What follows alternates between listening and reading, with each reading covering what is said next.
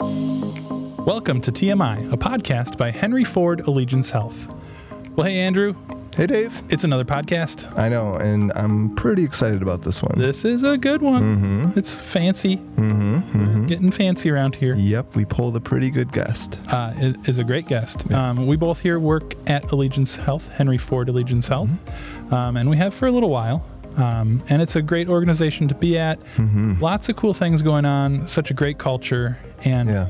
a big reason that I don't know. I a big reason I worked here is Mhm. because the leadership has kind of brought this community together Yeah. to become more healthy, and Yep. one of the main people behind a lot of these initiatives and guiding our community is with us today in the studio, Mm-hmm. Georgia Fojtasek. Thank you for joining us today. I'm very glad to be here, Dave and Andrew. Yes. So Georgia is the president and CEO of Henry Ford Allegiance Health. Mm-hmm. You've been here for 30 years Right. and uh, been doing a lot of things, mostly in leadership. And your position changed. You became CEO and brought a lot of change Yeah. to our community and navigated us through a lot of different things. Mm-hmm. So we just wanted to bring you on and let you know we're extremely grateful for what you've done for us and more importantly, what you've done for the community and just kind of turn things around for us, it seems like. Yeah. It's been, uh, you know, this whole time of reflection through retirement has been terrific for me. And traveling to our various campuses to visit with our staff to be able to get a, a view in a very short period of time of everything we've built has been very, very rewarding because so much has happened. I became CEO 25 years ago, and we were um, a community hospital. Mm-hmm.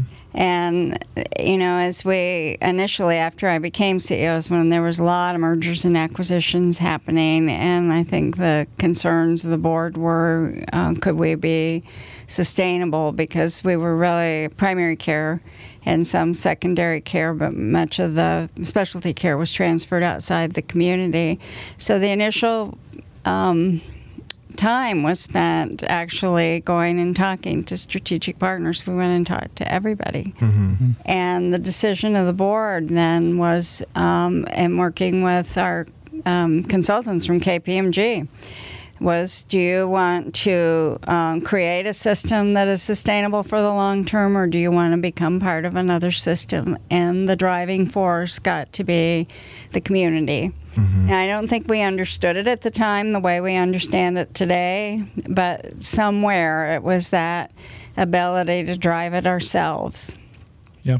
And that's one thing that's really impressed me about even the decisions that our board takes and just the direction of our organization is all of those decisions are made for the community. Like what is the best situation that we can put our community in? Mm-hmm. and even when we have big opportunities to join with other organizations it's just all about is it right for us? It seems good on paper but what is it going to do to our people?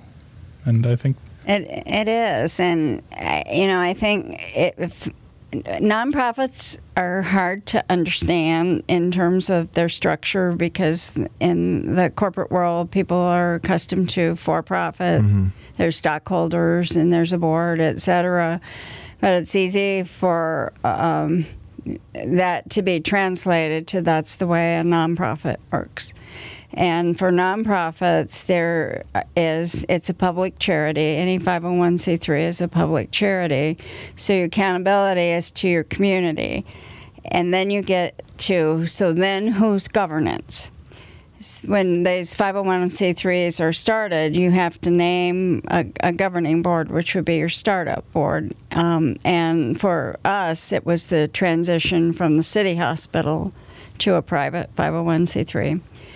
Uh, but those community members are volunteers, non paid volunteers, and we've affectionately called them the owner's rep. Mm-hmm. And who's the owner? The community. right And the community, even now as part of Henry Ford Health System, remains our community. We have a parent with, and we had a change of control, so there's certain controls vested in Henry Ford Health System, but we retained our local board. Yeah. And for me personally, to be part of that for 25 years and seeing the difference that community minded people, true community minded people, uh, have uh, their the mindset in terms of making decisions has been such a gift. Mm-hmm. And as I've said these last uh, in a few places, that not to ever feel that we were other than that I was other than partners with them. So that I mean, we've taken some pretty difficult reports to the board, but not to be fearful, concerned. Mhm. But not fearful that you know I could share the most difficult information, knowing that we would figure it out together. That's Yeah. huge. Yeah, and I think the board does such a good job about thinking not only of themselves but thinking bigger than themselves for the community. And even in some of the little decisions, I mean, not little, but throughout history, the decisions that have been made, like the building we're in right now, that's a great example of the board trusting that we can use things in our community that are still there and not let them just fall apart and really just make it something special find use in what's around and just really do something cool and save a par- portion of what Jackson is and make Mhm. it better. It, it it is, David. And, You know, there are multiples of those decisions that you and I have talked about someday being able to. I don't know, do we fill in the blanks of the centennial? But um, for this building, Jackson Square in particular, uh, what seemed to be such an audacious idea for what we were in 1996, and um, thinking that we needed some office space, to saying we were going to buy One Jackson Square, Mhm. and that um, somehow we would figure out the hotel. Mhm. That was Right. one of the big concerns. Is then are we buying the hotel because everybody believed that it would needed to go away, but who was going to make it go away? Mhm. Mm-hmm. And to know I mean, the original plan was that we would rent 50% of it and we would occupy 50% of it which is what happened. And then to bring Hendrick Shore here to you know help us with such a behemoth operation and uh, Hendrick's role in economic development in the community. Um, but it truly was a, a thinking through that at that time a huge vacant property would um, potentially risk the uh, landscape of the community at a time when the community was not doing well anyway. Right. Mhm. Yeah. And those decisions are not easy ones. There's been a lot of difficult decisions that Very different. have to be made. And that really speaks to I think the the need and our responsibility to be like transparent and authentic for when things don't go right or when things happen. I think that's one of the big things that we see our staff are proud of us, proud of the leadership to be able to tell it how it is, like tell the truth and not co- not sugarcoat things, but just really, you know, be truthful. That's that's so accurate, Dave. And you know, during that time of the Jackson Square um, acquisition, part of what was also happening is the local EMS, the private emergency medical services, uh, wanted to sell, and we um, had figured out pretty quickly as a result of some. Uh, contacts we had that Huron Valley Ambulance in Ann Arbor would be a great partner. Um, and so that was in the works. And then um, I believe it was hospice and home care and the speech and hearing clinic. So here you are in the mid 90s with fragile, small uh, nonprofits that really needed an anchor. And we were the obvious anchor. Um, for the speech and hearing clinic, we we're the only where that was the only place that children on Medicaid can get hearing aids, and children who cannot hear cannot learn. So we brought them in, and you know the community was very, very concerned about that acquisitiveness. And when I look back on that, I think on one level we really did tell our story.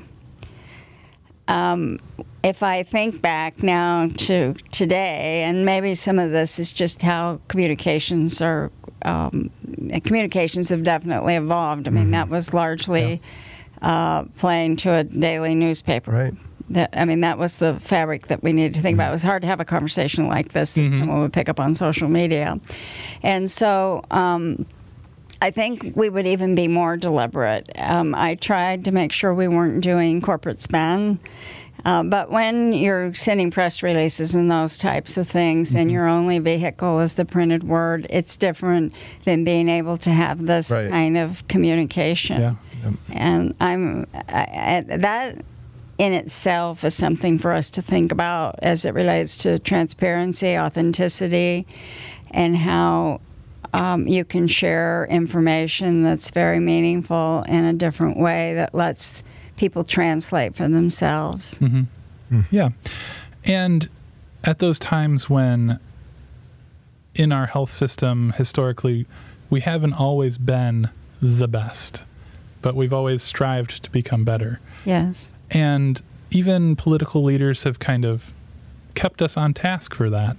And our reaction, I think, is telling of who we are, where we say, yes, we need to be better, and maybe some of those procedures and things need to change. And it's mm-hmm. it really shows that we're authentic. So mm-hmm. It's uh, our healthcare and our health is deeply personal, and in many of those experiences, hopefully, we're all getting our primary care, mm-hmm. where it's routine. You hope. When patients are in the hospital, there's high vulnerability because often it means something is wrong, and um, to be able to um, have people have a sense of comfort is really critical in an era where um, AARP magazine and others routinely run articles, parade on how to keep your hospital from harming you. And I look at those and think, I mean, it's not um, exactly how you want your industry. It's sort of like, how would you feel if it was about your automobile? Um, and, you know, how to keep GM from messing up your car. Right. Um, to think about past history. But that is our industry, and we are human beings taking care of human beings as much as we try to put fail safes in. And I think healthcare has come a distance. We have more of a distance to go in high reliability. And I believe we need to have the conversation around what are the things we do. And it really is necessary for people to advocate for themselves, to ask questions, to insist. We want people doing that and pushing us. And people need and benefit from advocates as well, especially in a complex environment like hospital care. yeah, that's great. And when those opportunities happen, I mean, it shows, kind of shows our resilience of how we bounce back from those situations. What have what's been your experience with kind of becoming resilient? um, have you had to bounce back from anything, or it's a silly Well, when question? you're when you're building like we built, you know, not every decision turned out exactly as we anticipated, but we had um, a very, I think, good vision for clinical redesign that was more personalized care around the patient. Um, with Vision 2000, as some uh, Yeah. may remember, and you know, it was so much change in an environment where um, I don't think organizationally we were ready. And so it did not go well. And our staff protested, and we didn't really have the culture of being able to talk to one another. So we got in the media. And, um, you know, those were very difficult times. There are um, some pretty amazing stories um, around that that um, some of them brutal lessons learned and some of them inspiring lessons of people whose lives you touched and didn't know who came to our aid and defense by translating. Um, and so to, to be able to have gone through that time and to understand what it took to regain trust inside the organization first and then outside the organization was uh, probably one of the biggest lessons I've ever had that we really needed to engage our team in a different way and start talking about why we would um, make such significant changes in the way we provided care. Um, and you know, the, it wasn't long after that where we had the 700 patients where we were cleaning our endoscopes, and there was a process step that was skipped. Uh, what we heard from the Centers for Disease Control in Atlanta and the State Health Department in Lansing was 99.9% chance nothing happened. But through our value of integrity, our board decided we would inform those 700 patients. And as a result, because of 700 people and a small community, we should be proactive in going to the media. And those were the right things to do. And uh, it was a, a, challenging time, but we actually brought the media in to see how we clean our scopes. We talked a lot about colonoscopies because the last mm-hmm. thing we wanted is for people to say, I'm never going to have a colonoscopy. And so we talked about cancer and everything that uh, really created concern on our part about this situation. And I think we I think it was a real turning point. So it's yeah. how do you take something that's very difficult and mm-hmm. make it positive? And I'll tell you, the platform for that was the Tylenol incident. Where when we were researching crisis management, you know, Tylenol, uh, when the, the, they found cyanide in the Tylenol mm. capsules in the um, 90s, was Tylenol took every product off the shelves regardless, not right, just yeah. their capsules. Hmm. And they didn't return them until they had developed bottles that that uh, would it would be evident if somebody had been in the bottle. Mm-hmm. Right. And um, I, that was um, quite an experience for us. But there were lessons from another industry where yeah. uh, people did the right thing. That's great. Yeah, transparency and accountability. I mean, those things are they're they're the right thing to do, and they're not always the easiest thing to do, but it's crazy the type of almost respect and reaction you get from the people that you're being mm-hmm. transparent to almost instantly. Yeah. You know, it's it's sort of um, you know, being in marketing, you know, we yeah. We have this great opportunity now with social media to be very open with, you know, everything that we do and um, I think it it just it, you gain that trust at an accelerated rate when you're transparent and open mm-hmm. with with the people. So yeah, that's, great. That's huge. Yeah, and I think the people doing the transparency, it's also a key thing to work with because um, they are a key to our success, like the people in our organization. And I don't know if we've always had that where people take responsibility. Um, the leadership takes responsibility. We create leaders. We build leaders. We, I think t- this morning you mentioned level five leadership. Yes. And that's like such an interesting concept to me. And like, it just shows like we value our people and we value them enough to say, we think you can be better. And we think as a organization, we can all raise up to become better and follow strong leadership and things like that. So you've been quite a strong leader yourself. Um, how did you kind of work with the rest of the the board and everyone in the hospital and the organization to kind of find that that was an important thing to foster in our group? I um you know, I think some of it became a little bit instinctual at some point, Dave. And that's an excellent question that you ask.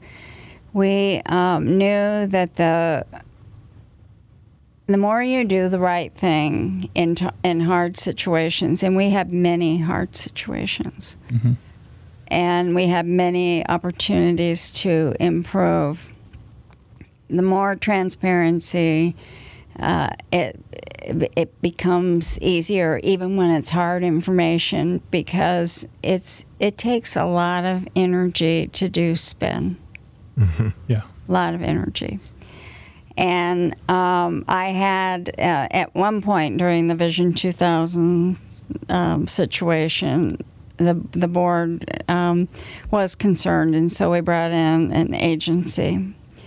And um, that rapidly proved itself to be not the right thing to do because um, the view of the agency really was um, how are we going to present this in the best right. light? And I think the real yeah. question was how do we get honest with something about a, a decision made in your local health system that was not the right direction, and therefore these are the consequences, and what are we going to do about it? And then to be able to have that story inside the organization, have people believe it. Mm-hmm. So um, the more, eh, you know, and I did a lot of reading, Dave, on leadership because um, there are very excellent thought leaders out there, and one of my uh, most favorite is Jim Collins, the author of Good to Great. His initial research was built to last, corporations built to last.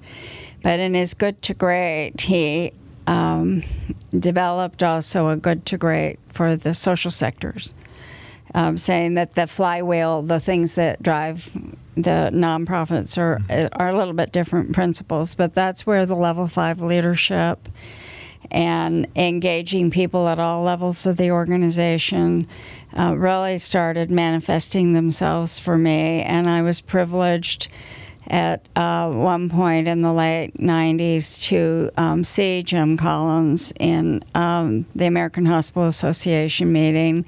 And it was so compelling to me because his research was he wanted his team to look at how these corporations go from merely good, average, mediocre mm-hmm. to great. And he said to them, Do not come back and tell me it's the leadership and the CEO. And they kept coming back and saying, it's the leadership and the CEO, and this is what we're seeing. And he speaks himself to being resistant mm-hmm. to that yeah. concept until his team, um, you know, worked it out with him, and that's where his research started. Is um, that it's about leadership.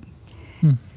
I think then when you know, as we go to now Stanley McChrystal's team of teams and how he fought in Afghanistan in a way that was failure, and then what he had to learn about a team of teams bringing together the CIA, the Army mm-hmm. Delta Forces, and the Navy SEALs to be able to fight Al Qaeda, which, with all the brilliance of those three divisions of our government, we were failing, and this ragtag team of fighters and Al Qaeda were winning mm-hmm.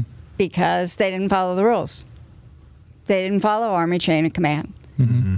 And um, so he had to come up with something different. So, it's sort of a long way away is I think we now can build level five teams by bringing groups of people together who are um, humble because any idea can be a good idea and who are absolutely willing to persevere against all odds, which is what level five leadership is.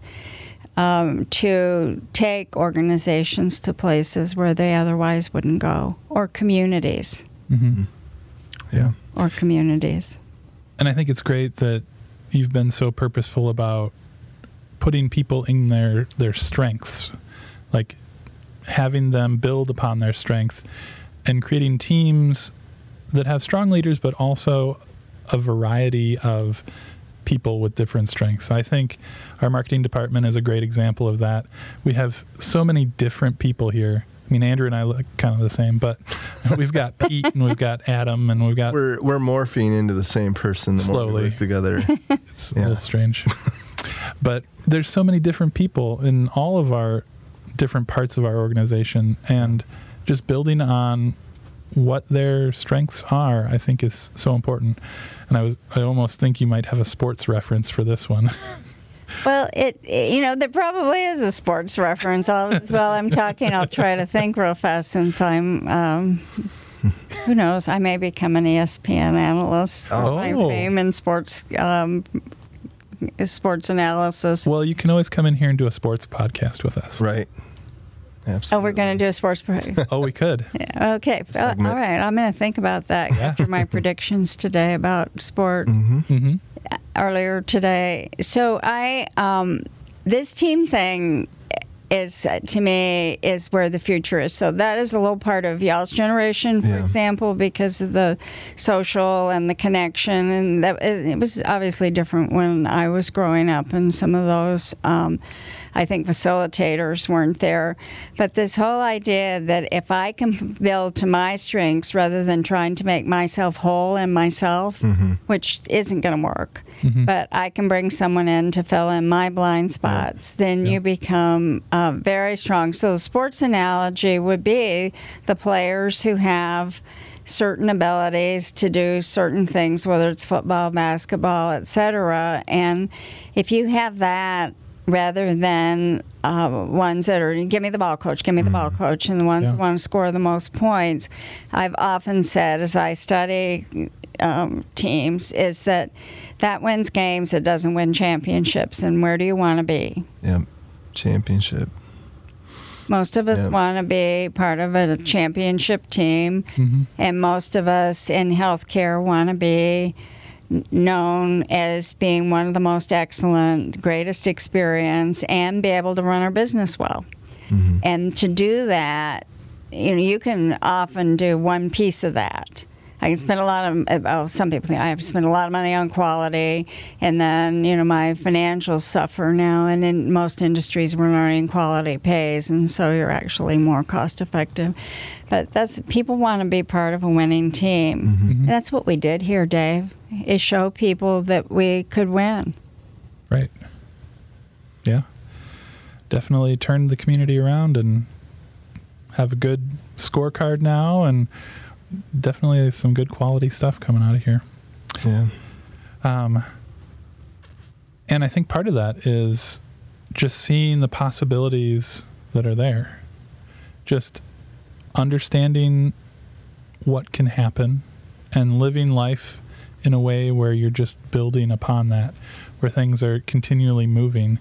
And I believe you had, you, you talked this morning about someone who had a, a quote about living that way. Xander Ben Zander. Ben Zander, yeah. Yeah. What was that quote about?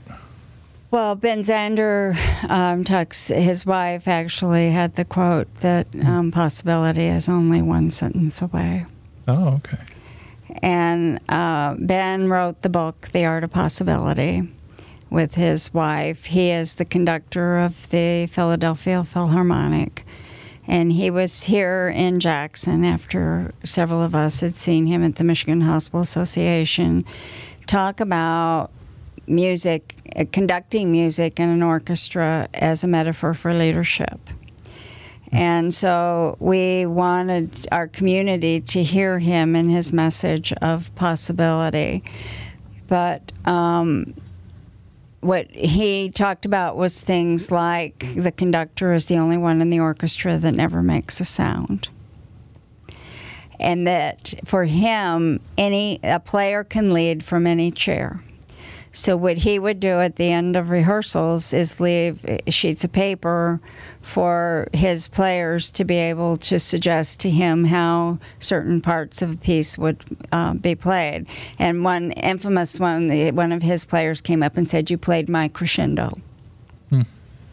Wow. So that person becomes, you know, more engaged. Mm-hmm.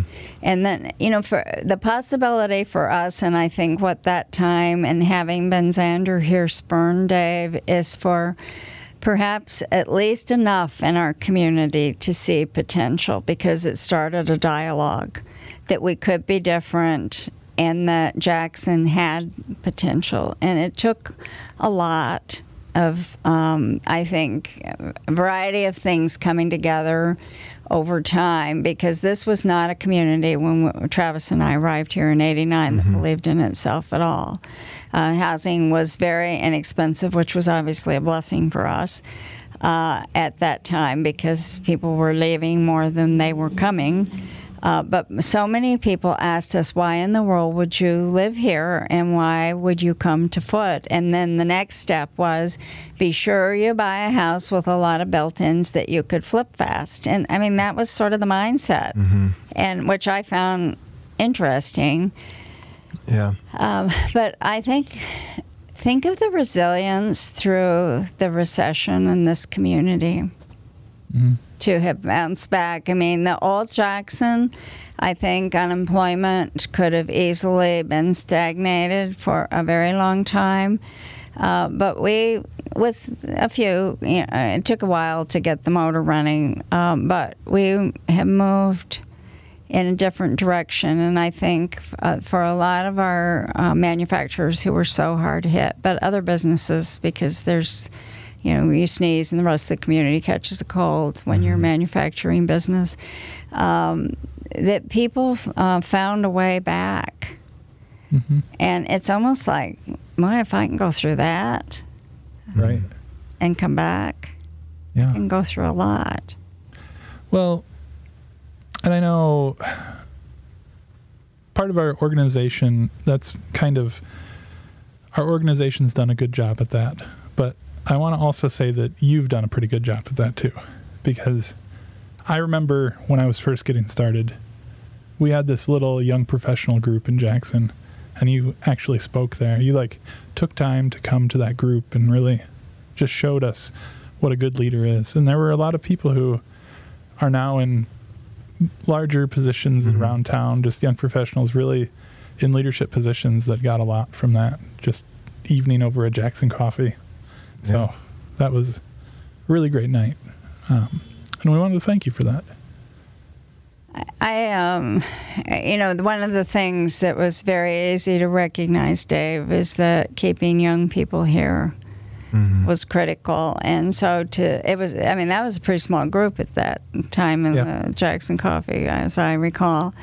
Is that if a small group of you were thinking about, you know, hey, we want to talk about what's good in Jackson and how to stay here, uh, that's what communities have to have. And now, when I do new staff orientation and people tell me they're coming home um, after having gone away and that they now want to come back, or even better, I finished college and I wanted to come back here, um, is that is um, a real testimony that people want to be part of building something. Yeah. Yeah, and I'm I'm part of that group that has left and come back. You know, I after high school was, you know, gone for ten years, and my family was here, and um, I would I would come back maybe twice a year, and somewhere around I want to say like 2012, 13, 14. There was visible differences in, in the city and in Jackson that were just like, eh, you know, when you live here, you don't see it but when you come back twice a year, it stands out and just activity downtown and events that are going on. And it really does, in my opinion, a big part of it come from younger people that are now finding themselves in, you know, leadership positions or business owners. They're having that opportunity to um, sort of uh, activate that creative part of them that's always been there. They just weren't in a position to, you know, make something happen. So um, that's, you know, a big reason I came back. I also wanted to start a family and, um, you know, start uh, an, a business idea that I had to add to what's going on in Jackson. So it's interesting to hear that story that you shared in the coffee company Yeah. to, to know that, you know, some of those people that were there for that are now, you know, doing things and making a difference in Jackson. Mhm. Yep, they're at consumers. They're doing bright walls. They're part of the Anchor Initiative. They're Mhm. really helping change the face of downtown and the community in general. So Yeah. it was great. Um, and I think some of the reason maybe why you um, spoke to such a small group was that you were so committed to your values. That's something that you talked about this morning. Is just one of the hardest things is to keep keep the values at the center of who you are when you face changes or you faced hardship throughout your 30 years here. So how did you manage to keep what you hold dear through all of this? It, it took a lot of intentionality, Mm-hmm. and you know, the best advice I think just within probably hours of being named CEO, um, the recruiter who was one of the principals of the search firm uh, was Kieffer Ford. This was Dan Ford. Um, he said he knew the challenges here, and he said. Um, your values are evident, and that is among the reasons that you were selected as CEO. And um, he said they're going to be challenged at many turns. And if you stick to your values, it will ultimately um, pay off in ways that you don't understand. And I that was very compelling to me, and I don't think I fully appreciated what he meant, how it could be easy to compromise. Um, I certainly do in looking back. But it was um, it was constant, you know, saying what are what are the values that need to drive this, and um, truly sticking through that in difficult situations. You know, like do we disclose to patients isn't our value integrity? Of course we will. And making the right choices and not necessarily the easy choices. Easy roads are easy in the beginning, but not, you know, toward the end. And then when you do that, just like Tylenol, I'm sure there were other options that they had, but that defined that company.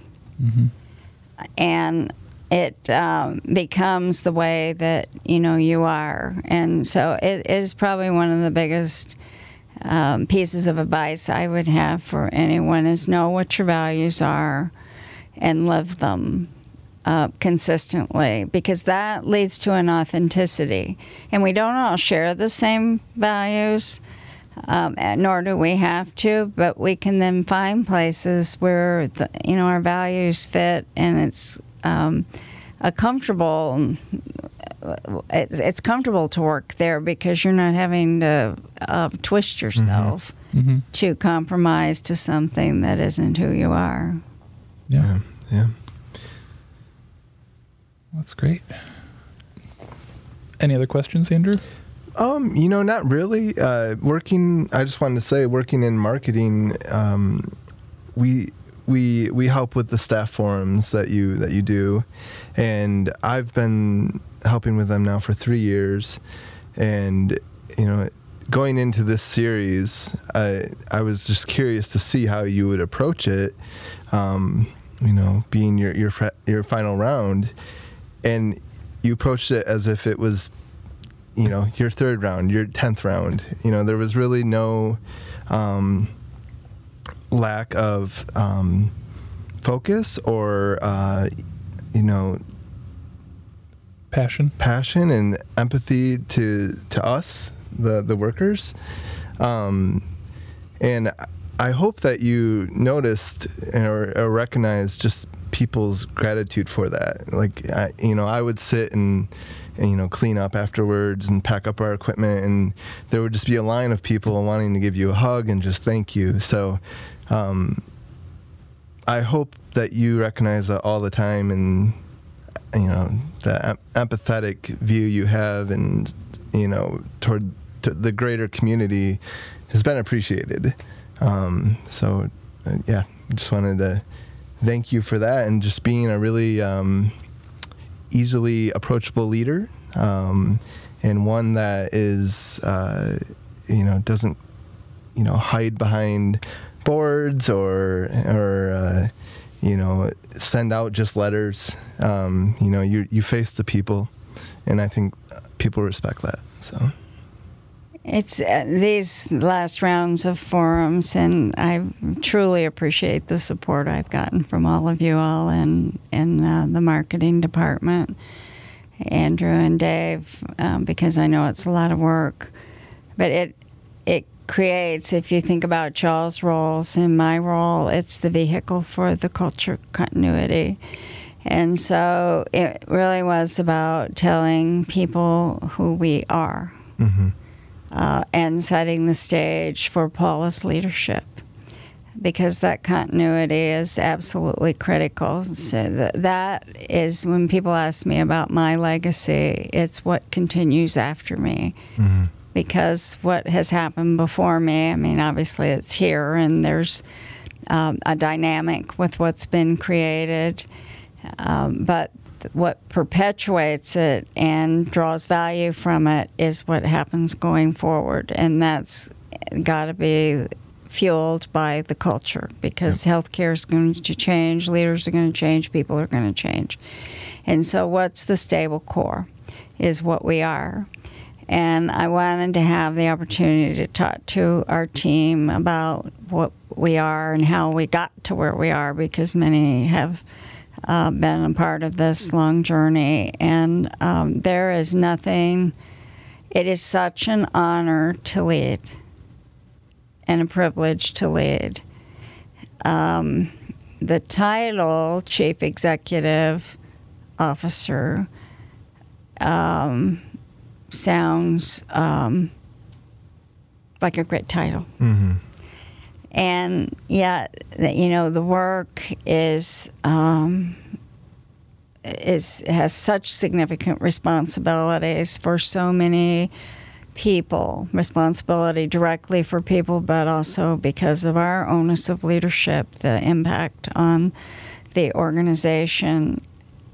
To me, to be able to have served as Foote and Allegiance and now Henry Ford Allegiance Health's chief executive officer, especially for 25 years, which Mhm. is rare, and to have um, been able to um, now have an organization, I think, with a culture that will enable so much forward momentum. It's just it, the privilege of being with the, our staff and our team during these times of these last forums is so energizing Yeah. for me, and I've my heart is so filled with gratitude. Well, you've given us a lot of yourself over those 30 years, 25 especially. And um, you'd mentioned that you're excited to get to know yourself, Yeah. which, you know, I think that's, that made me, when you said that, just really happy for you. That, that, that that's where your mind's at. And, you know, and, and that, and that's the direction you're going after this. It's awesome. mm-hmm. Yeah. You guys have both been um, so value added during this time. You just you you understand what we're trying to do, and this isn't um, you know the typical farewell tour. You know, I Mhm. didn't want that, and how you've facilitated this so that it could be um, genuine and genuinely me uh, has meant a lot. hmm Well, we do appreciate you very much, and it's been wonderful to see your growth through these 25 years as being CEO and the time you've been here, your growth and how you've just learned from all the difficulty you've established, and you've um, been a strong leader and a good example for how to live and be a strong leader and to believe in something greater than yourself. So, with your example, it's an example for all of us here to really just strive to do our best and take every day at one day at a time and just understand we're working for something good. So, thank you. Thank you both.